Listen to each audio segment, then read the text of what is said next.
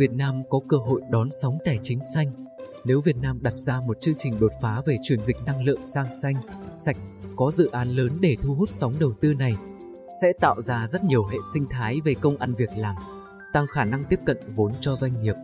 Đánh giá kinh tế năm hai nghìn không trăm hai mươi mốt và đưa ra những nhận định, dự báo cho năm hai nghìn không trăm hai mươi hai, giáo sư tiến sĩ Hoàng Văn Cường, Ủy viên Ủy ban Tài chính Ngân sách Quốc hội cho rằng, dù hơi buồn vì mức tăng trưởng của Việt Nam năm hai nghìn không trăm hai mươi mốt chỉ đạt hai phẩy năm mươi tám phần trăm, thấp hơn thế giới rất nhiều, nhưng phải nói rằng chúng ta đã vượt qua khó khăn, thách thức lớn. Từ chỗ khi bắt đầu đại dịch covid mười chín, Việt Nam hoàn toàn zero vaccine nên dẫn đến tình trạng phải đóng cửa, phong tỏa để đảm bảo an toàn. Vì thế, tăng trưởng hai phẩy năm mươi tám phần trăm cũng là một con số đáng khích lệ khi nhiều quốc gia vào giai đoạn đỉnh điểm của dịch bệnh còn tăng trưởng âm, thậm chí tới âm bốn phần trăm. Cũng theo ông Cường, dự báo cho năm hai nghìn không trăm hai mươi hai, tình hình kinh tế có sáng sủa hay không còn phụ thuộc vào diễn biến dịch bệnh như thế nào. Như hiện nay, ngay cả khi Việt Nam đã xuất hiện biến chủng Omicron, nhưng chúng ta vẫn chủ động được trong khâu kiểm soát, không để xảy ra tình trạng phanh gấp, gây đứt gãy mọi hoạt động như năm hai nghìn không trăm hai mươi mốt. Nhưng biết đâu vẫn có những thứ khác xảy ra, mà trong bối cảnh đại dịch là vô cùng khó đoán định, ông nói. Vì thế, khả năng chúng ta làm chủ thế nào trong phòng chống dịch rất quan trọng. Tuy nhiên, tôi tin tưởng Việt Nam luôn thích ứng rất nhanh với việc phòng chống dịch, đặc biệt người dân có ý thức cao, tự đảm bảo các quy định an toàn, đến tự nguyện đi tiêm vaccine và không có các biểu hiện chống đối khi phải phong tỏa, giãn cách xã hội. Ngoài ra, tác động đến nền kinh tế sẽ tích cực hơn nếu gói hỗ trợ tài khóa tiền tệ trị giá ba trăm năm mươi nghìn tỷ đồng đi vào triển khai. Nhưng trong đó đã có một trăm tám mươi nghìn tỷ dành cho giãn, hoãn thuế và đó là tiền của tương lai. Còn phần tăng thêm nguồn lực khoảng một trăm bảy mươi sáu nghìn tỷ, đó mới là phần thực và hy vọng tiền thật đó sẽ đi vào nền kinh tế, vị giáo sư bày tỏ. Giáo sư tiến sĩ Hoàng Văn Cường cũng chia sẻ thêm về kỳ vọng trong gói hỗ trợ, đó là gói bốn mươi nghìn tỷ đồng cho tín dụng, hỗ trợ về lãi suất để nhiều doanh nghiệp có thể tiếp cận được hơn. Chính phủ đã có chính sách hỗ trợ hai phần trăm lãi suất và có tiền để hỗ trợ là có thật. Nếu ngân hàng muốn hỗ trợ doanh nghiệp thì phải làm sao để bất kỳ doanh nghiệp nào có nhu cầu vốn mở rộng sản xuất kinh doanh đều được tiếp cận được. Đừng bắt họ phải có tài sản thế chấp, cũng tránh bài học của năm hai nghìn không trăm lẻ chín đến hai nghìn không trăm mười một, bơm tiền cho doanh nghiệp nhưng không đồng hành cùng doanh nghiệp, không có sự giám sát về các hoạt động của dòng vốn.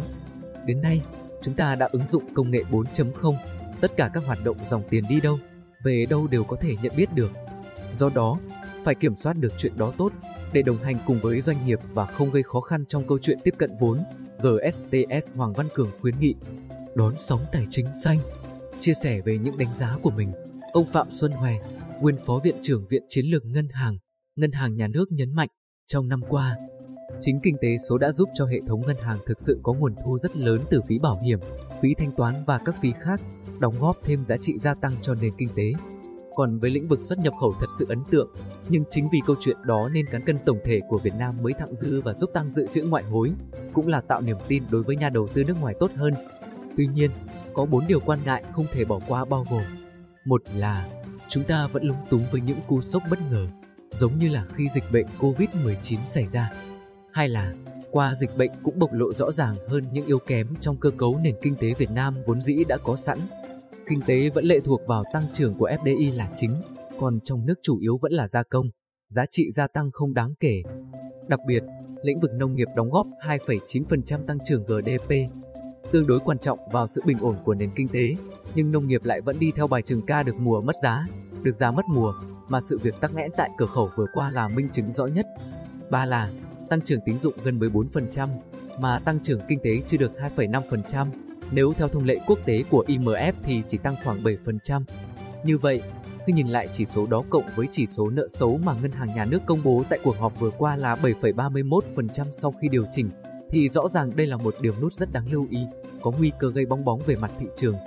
Riêng tài chính còn có vấn đề nữa, đó là thị trường trái phiếu doanh nghiệp trị giá năm trăm nghìn tỷ đồng, trong đó chín mươi tư phẩy năm phần trăm là phát hành riêng lẻ mà các tiêu chí đều không đạt và tiềm ẩn rủi ro. Bốn là sự lỡ nhịp tăng trưởng, không bắt kịp với xu hướng phục hồi của thế giới. Việt Nam vẫn đi chậm, đi sau, mà hoàn toàn nguyên nhân là do chính sách có độ trễ quá lớn, không còn nhiều dư địa thời gian để thực hiện. Với điểm sáng trong năm mới, ông Hòe hoàn toàn đồng tình về việc thay đổi thể chế, tiêu biểu như áp dụng một luật sửa chín luật là một trong những nút đột phá khi mạnh dạn triển khai. Ví dụ với luật đầu tư công, sẽ tăng cường sự phân cấp để giải quyết vấn đề thủ tục hành chính cho các cấp địa phương, để giải ngân nhanh hơn. với luật đầu tư đối tác công tư cũng sẽ sử dụng một hoặc nhiều nguồn cho nguồn vốn trên một dự án, nhằm bổ sung năng lực, tiền vốn cho dự án thực hiện triển khai. Tiếp đó là điều kiện về kinh doanh dịch vụ an ninh mạng đã được khái quát hóa để phát triển kinh tế số và khởi nghiệp sáng tạo. Riêng luật về nhà ở đã gỡ vướng về trình tự thủ tục để chấp thuận chủ trương đầu tư cũng như chấp thuận nhà đầu tư, giúp thị trường bất động sản có thêm nguồn cung. Đặc biệt, luật điện lực có các điểm hay đó là tăng cường khả năng cạnh tranh hơn trong thị trường năng lượng, quy định rõ hơn lĩnh vực nào nhà nước độc quyền và cũng hẹp lại một số lĩnh vực nhà nước độc quyền. Đáng chú ý, cam kết net zero của chính phủ tại hội nghị C O P hai mươi sáu vừa qua tại Anh chính là làn sóng để Việt Nam có tiếp được cơ hội của sóng tài chính xanh hay không. Nếu thực sự chúng ta đặt ra một chương trình đột phá chuyển dịch năng lượng sang xanh, sạch, có dự án lớn để thu hút sóng đầu tư này, như đầu tư vào điện gió ngoài khơi hay điện mặt trời, sẽ tạo ra rất nhiều hệ sinh thái về công ăn việc làm. Lượng lớn các doanh nghiệp nước ngoài vào Việt Nam sẽ kích thích tăng trưởng, đồng thời trong nước, các ngân hàng thương mại cũng tiếp cận được các nguồn vốn này. Ngoài ra, nông nghiệp xanh, sạch nếu làm theo chuỗi giá trị sẽ hút được dòng vốn rất tốt để giải quyết vấn đề tắc nghẽn ở cửa khẩu biên giới. Nếu chúng ta không có dòng tiền chế biến sâu, thì tình trạng này sẽ còn tiếp tục gây thiệt hại cho bà con nông dân.